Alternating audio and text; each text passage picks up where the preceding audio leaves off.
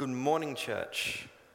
Uh, let me open with prayer. I'm Pastor Isaac, and I'm going to pray uh, from 1 Peter from chapter 4.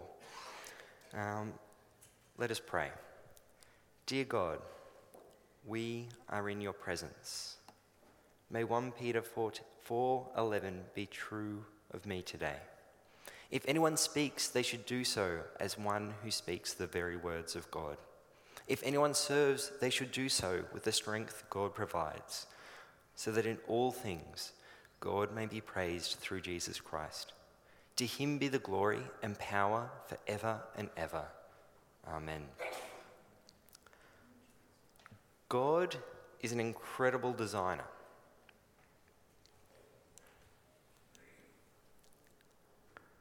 The Bible, this grand storyline, introduces us to God, and it begins in the beginning, God created. God has created an incredible world. Can we get that first slide up, please?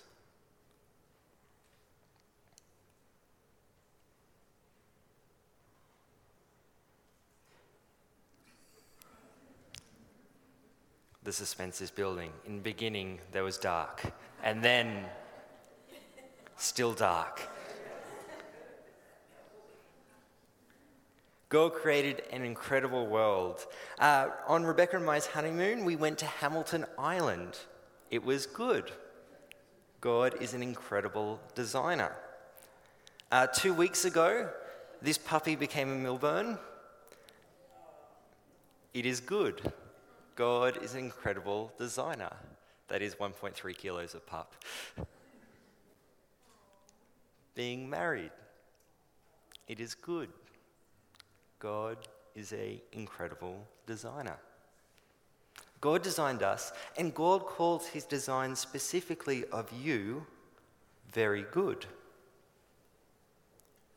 Then we jump forward in this grand storyline and we come to 1 Peter we come to 1 Peter 2, verse 1. So put away all malice and all deceit and hypocrisy and envy and all slander. Something has gone terribly wrong. Malice, deceit, hypocrisy, envy, slander. These deviations from the good design of God are the symptoms of our rejection of God. The 1 Peter begins with the command to control our conduct, to put it away. The Greek Peter uses here conveys chuck that dirty conduct away, like you would a dirty nappy. You get rid of it. You don't hang around it. It has no place in your life.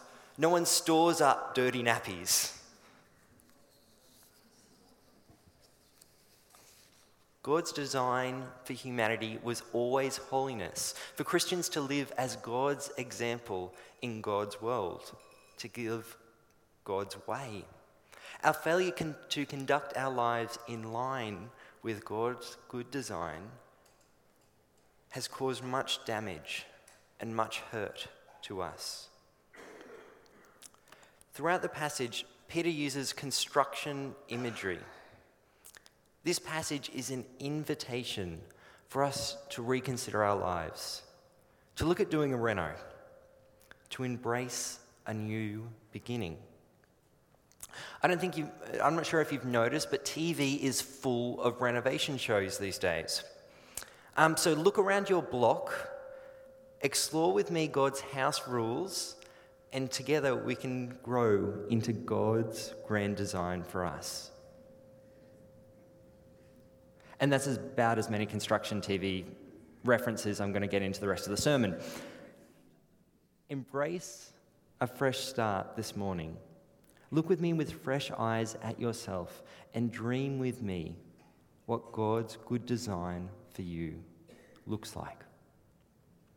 Verses 2 to 3 Like newborn infants, long for pure spiritual milk, that, it, that by it you may grow up into salvation if indeed you have tasted that the Lord is good.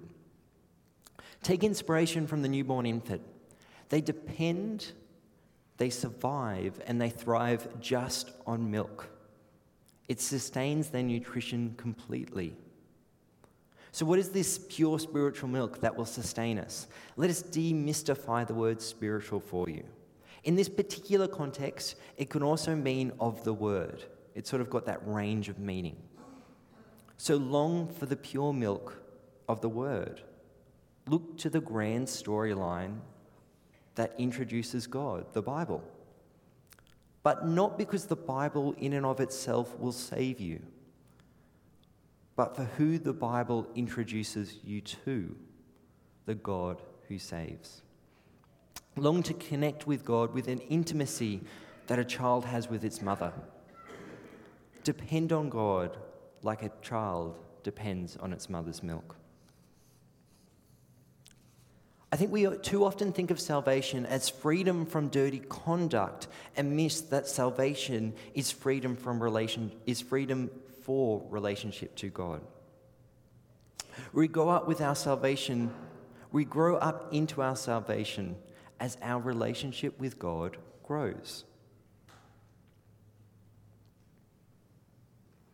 The transformation of conduct is a byproduct of our intimacy with God. In some sense, think of that friend you hang out with. The more you spend time with them, the more you realize you pick up all those weird habits they have.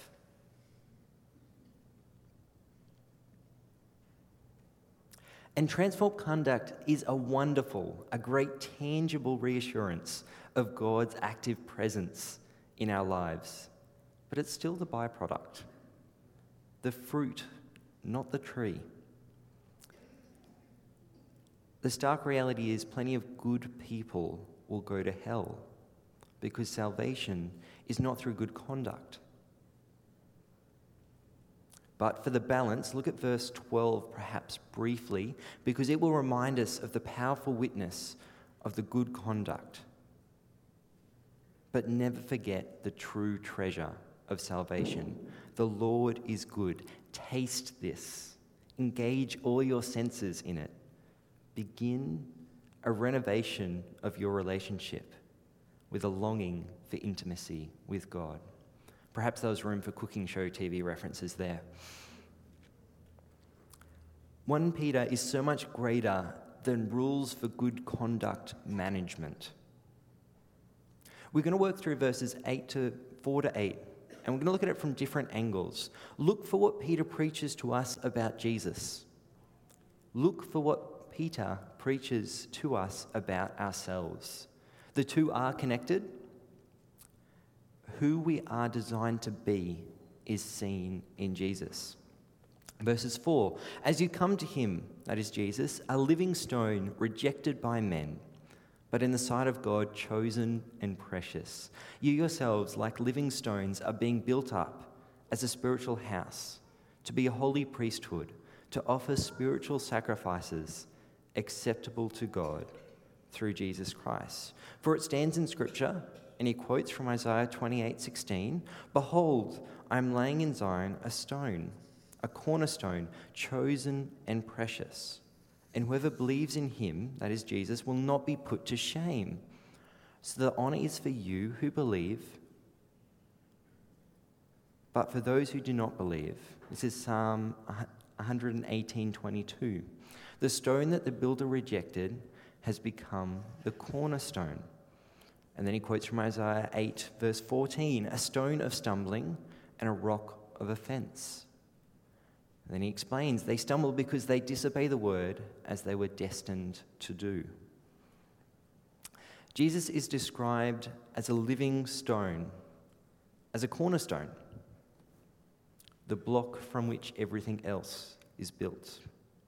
And remember that Peter is actually the name that Simon was given. Peter or Petros, it means rock. Peter has his name in the game, he's invested in the theme. And we, we learn this in the Gospel of Matthew in verse 16, verse 18. It says, I tell you, this is Jesus speaking to Peter, I tell you that you are Peter, and on this rock I will build my church. Now, as a bit of an aside, a Bit of a freebie.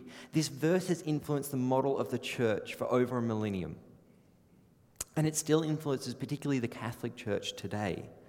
Now, any interpretation of this verse needs to be seen on how Peter understands it. it seems pretty self explanatory to look to how Peter thinks of the rock, yet often that's not done. I don't really get why, but that's their call. Peter proclaims Jesus as the rock, the living stone, and all believers are like the living stone, being built into a spiritual house, all with the commission as a holy priesthood. But more about that later. This rock image, it's taken from the Old Testament, the sort of part one of the grand storyline of God. And Peter quotes first from Isaiah, then the Psalms, and then Isaiah again. The Old Testament background for these is going to help us get the foundation for what is going on here. Peter is building this picture of Jesus and his followers as living stones. And it's from a core theme the temple. Now, the temple was the place where God established his presence on earth. You could call it God's earthly home. And the temple was designed as a center for worship of God, to ground the people of God. A sure foundation for comfort and for confidence, a tangible presence of God. Isaiah 28:16. This is what the sovereign Lord says. See, I lay in Zion, in this case that's a reference to Jerusalem, a tested stone, a precious cornerstone for a sure foundation. I love this next verse. The one who relies on it will be never stricken with panic. What a great reassuring verse. The design of God's temple and the use of God's temple became tragically miles apart. I was surprised when I found this description in Isaiah 28, just earlier on in verse 7. Uh, earlier, judgment is pronounced on Israel. The priest had treated the temple of God like a boozed up, vomit filled, seedy nightclub. Don't believe me? Look at Isaiah 28, verse 7, the second half. Priest and prophet stagger from beer. They stagger when they see visions. They stumble when rendering decisions. All the tables are covered with vomit.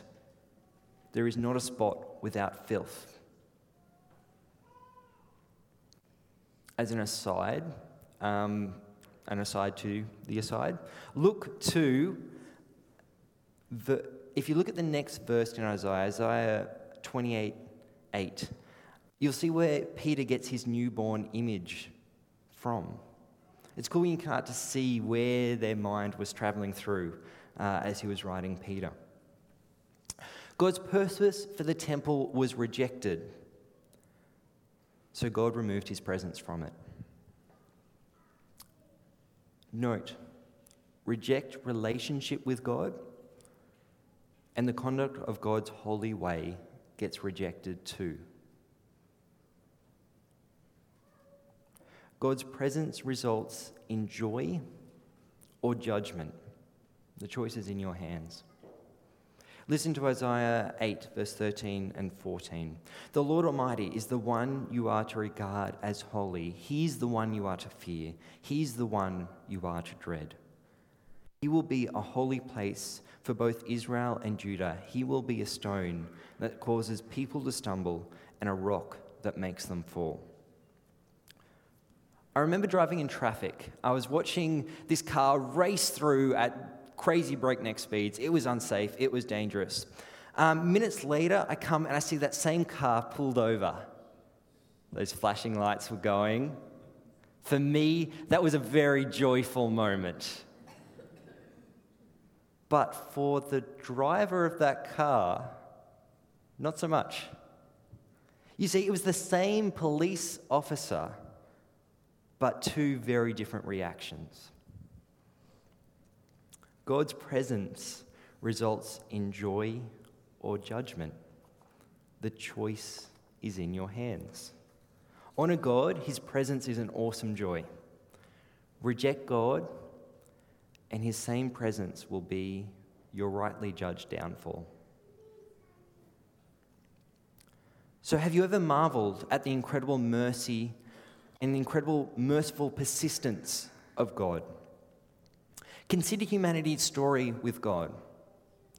God designed a very good world for us to enjoy and to enjoy His presence in forever. We reject God. God chooses a people who He cares for, He loves, He established into a nation, He builds this temple to be present with them, and God is rejected. God persists sending prophets, judges, and kings, people who were called to call his people back to him. His prophets are killed, his temple defiled. He repeatedly has his mercy scorned, vomited on. What more could God do? What did God have left to give that he hadn't already? It reminds me of a parable. God sends his most chosen and precious Son, Jesus, the new cornerstone of his presence. Jesus is rejected, killed on a cross outside of Jerusalem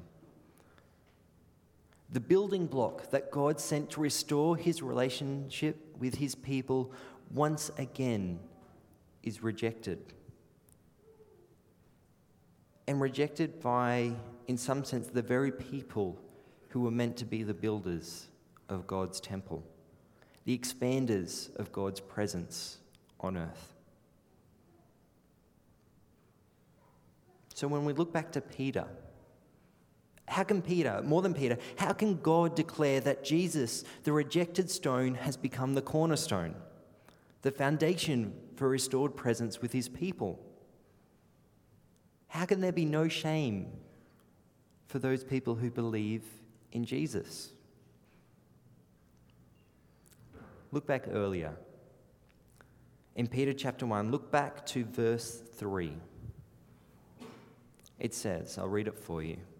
In his great mercy, he has given us new birth into a living hope through the resurrection of Jesus Christ from the, from the dead. You see, the history of humanity and God's people does not end with the death of Jesus, it is made with it. Because three days later, Jesus rose from the dead. The presence of God lives or dies based on the resurrection of Jesus. The resurrection of God's, sorry, the restoration of God's design for humanity hinges on the resurrection of Jesus. And God did not have a contingency plan, but nor did he need one. You see, Jesus brought together in the most splendid way humanity and the presence of God in himself God's temple, it's, it's a dim foreshadow by comparison to the majesty and magnificence of Jesus. From this living cornerstone, everything else is depending on. Everything is measured against this, everything is built from this. Jesus is the living cornerstone. So that's the first angle. Who are we then? If this is who Jesus is, who are we? We are people designed to follow Jesus' example. Jesus is, is the cover photo of God's design, the Pinterest board of inspiration for the renovation for our lives. Jesus is everything humanity was designed to be. Remember verse 5 You yourselves, like living stones, are being built up as a spiritual house, to be a holy priesthood, to offer spiritual sacrifices acceptable to God. And this is all through Jesus Christ. We are designed like the living stone. I wonder at times when we focus so much on the deity of Jesus, it's easy to miss an implication of his humanity. Jesus lived a perfect life with the same resources with the same access to God that each of us has. The Christ hymn in Philippians 2, it says, Jesus, uh, Christ Jesus, who being in very nature God, did not consider equality with God something to be used to his own advantage. Rather, he made himself nothing by taking on the very nature of a servant, being made in human likeness.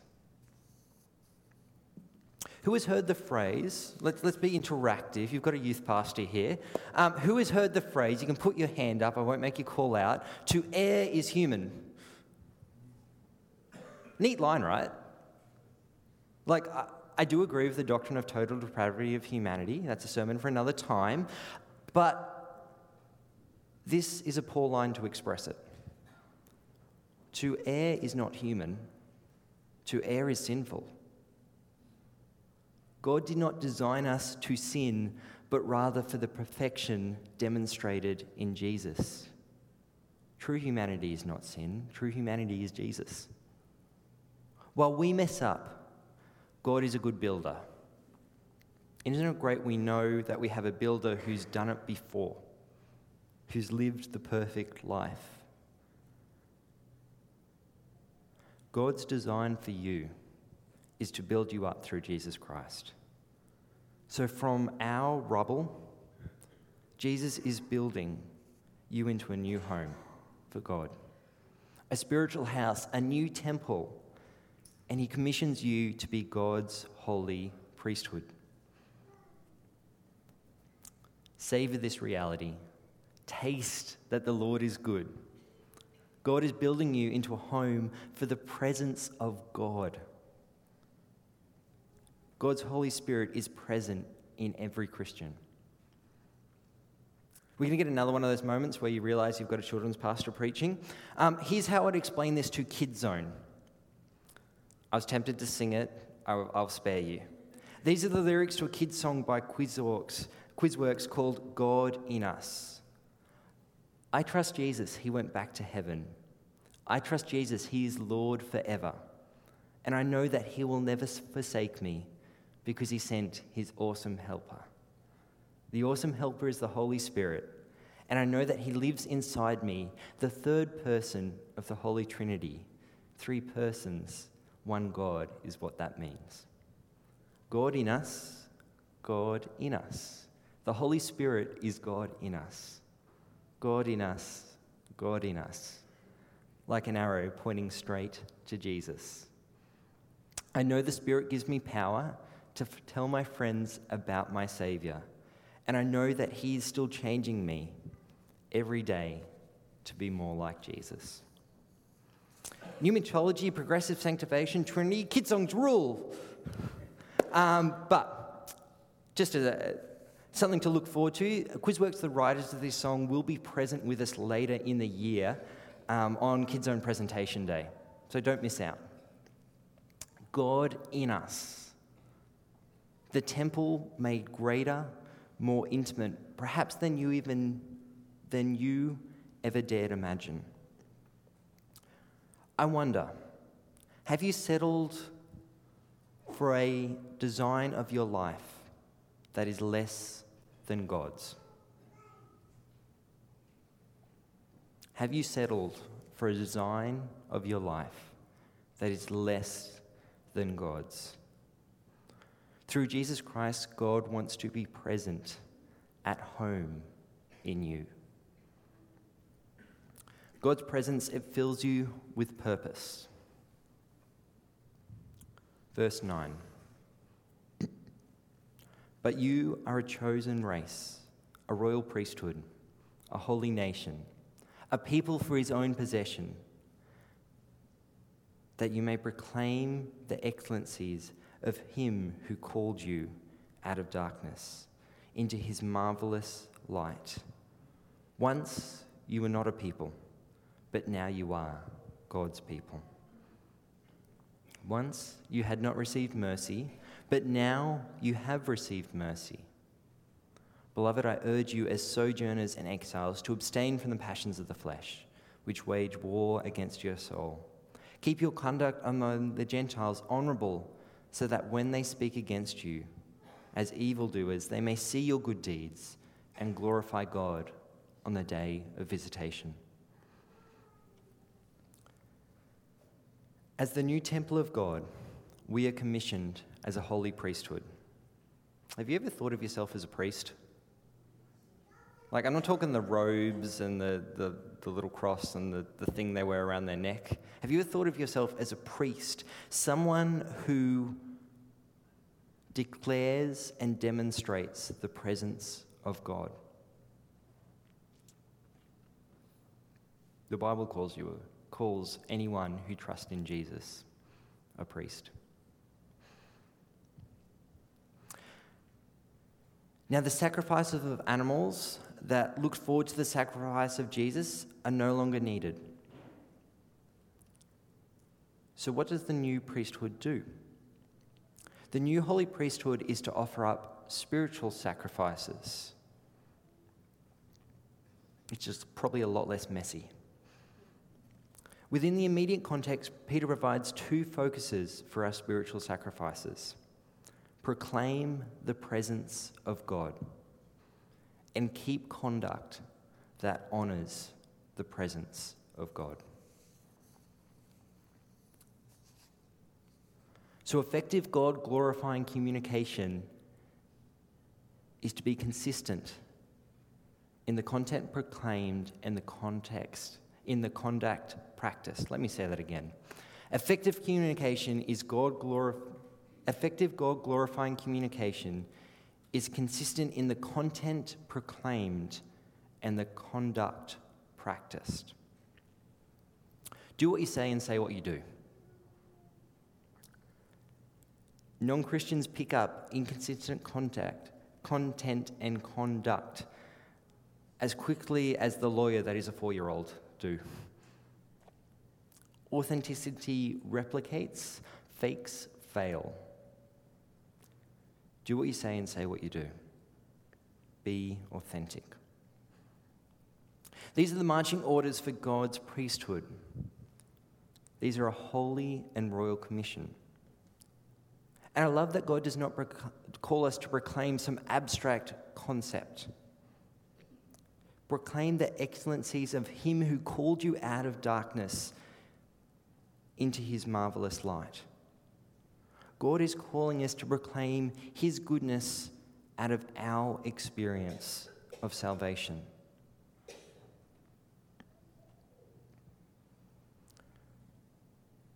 With our use of the construction metaphor today, to renovate our lives, I do want to make one implication clear Christianity is not a mere upgrade. Remember, without God's call, you are in darkness, cut off from the presence of God. Without God's mercy, through Jesus, we are lost in darkness. Picture it's the end of an episode.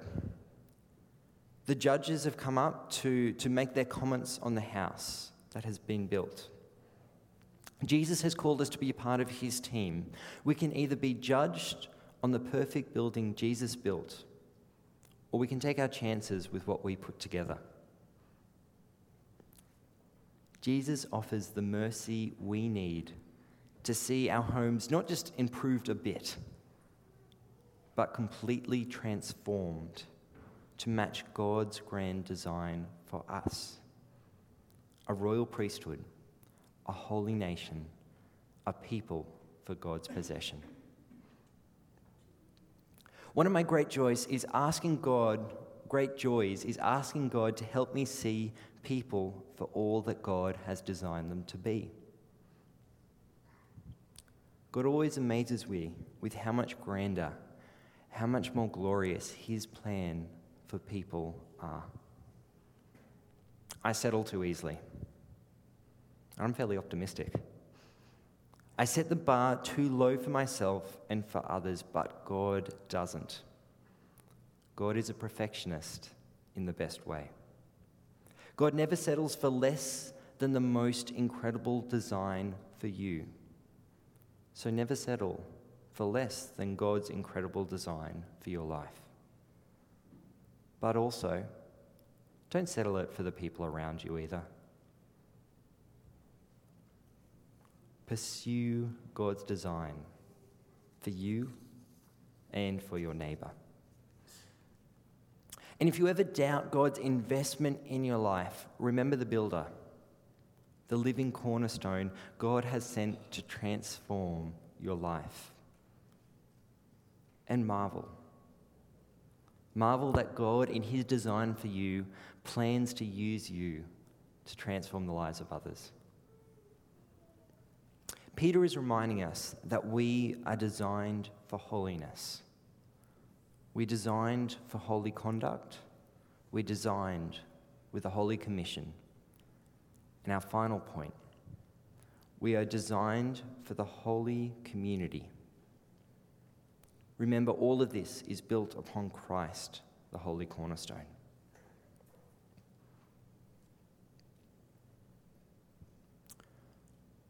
We are a community.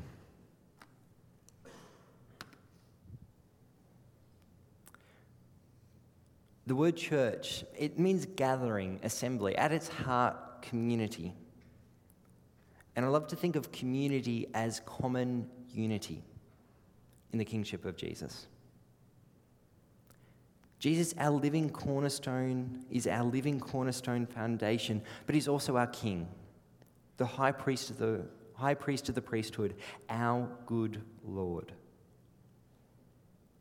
God designed us to proclaim together the presence of God, to together keep conduct that honours the presence of God. Each of us was not once a community. In my sense, uh, now more than ever, people feel isolated from each other. In youth ministry, there's a phrase that it's been emerged. It's called connected individualism. It's what they used to describe a generation of kids that have more Facebook friends, more Twitter followers, more likes on Instagram than ever, yet they long for a friend. They long for time with their parents. They long for adults who care enough to invest in their lives. So, are you a connected individual? Or are you a community member? I wonder when you hear the word you, does that translate in your mind to me? Or does it translate to us? In 1 Peter, and in, for the most part in all of the Bible, you is a plural. You means us, not me. Now, we are God's community, no longer in isolation from each other. We unite to God together. And yes, there are times where we need to wait patiently before God on our own, but the normative way for the church to worship, to experience the wonder and glory of God, is to come to God together. I want to share a candid moment. Uh, if this was the block, it would be me crying in the half constructed, uh, probably kitchen, and I'd be crying that the table runners don't match the architraves. In more seriousness, it's more like the plumbing's not connected. I'm not very successful at reading the Bible on my own consistently. I've never been a good chapter a day kind of consistent reader. I wonder if you're in the same boat.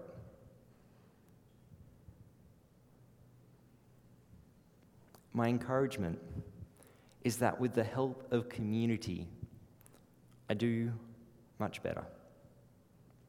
Me does poorly, us does well. There is so much to gain from each of us having access and the ability to read the Bible ourselves. But 1 Peter, and indeed all the Bible, was designed to be read together as the church. The Bible was wrote, written to be read together. And it's actually only a new, relatively new phenomenon that all of us can even read to do it on our own. So please take full advantage of this design pursue God together. When I first came to Bible college, it was Dale and I that would read the Bible one to one, or one to two, Not many people like getting up early. Well, what I thought I was early, I was a uni student. Um, and open the Bible, to get up early and open Bible together. If memory serves correct, 1 Peter was one of the first books we read together.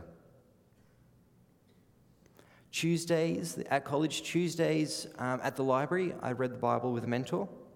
Thursday nights were home group Bible study.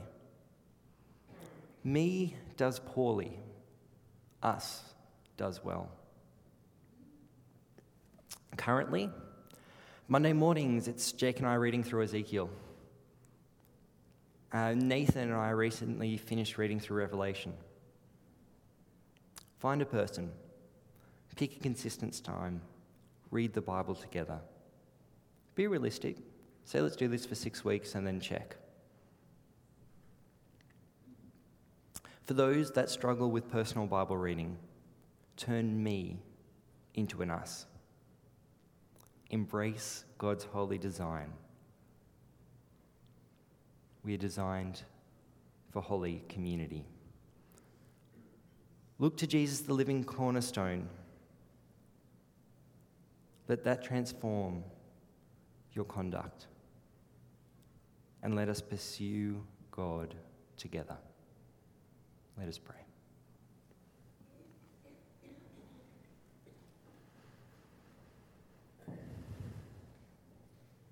God, too often I look at me and not us. Too often I want moral conduct and not relationship. Too often I settle for such a low view of who I am that I fail to see who you've designed me to be. Through your Spirit in us, help us to grow together as a community that proclaims your presence and a community that conduct honors your presence. Help us together, we pray. Amen.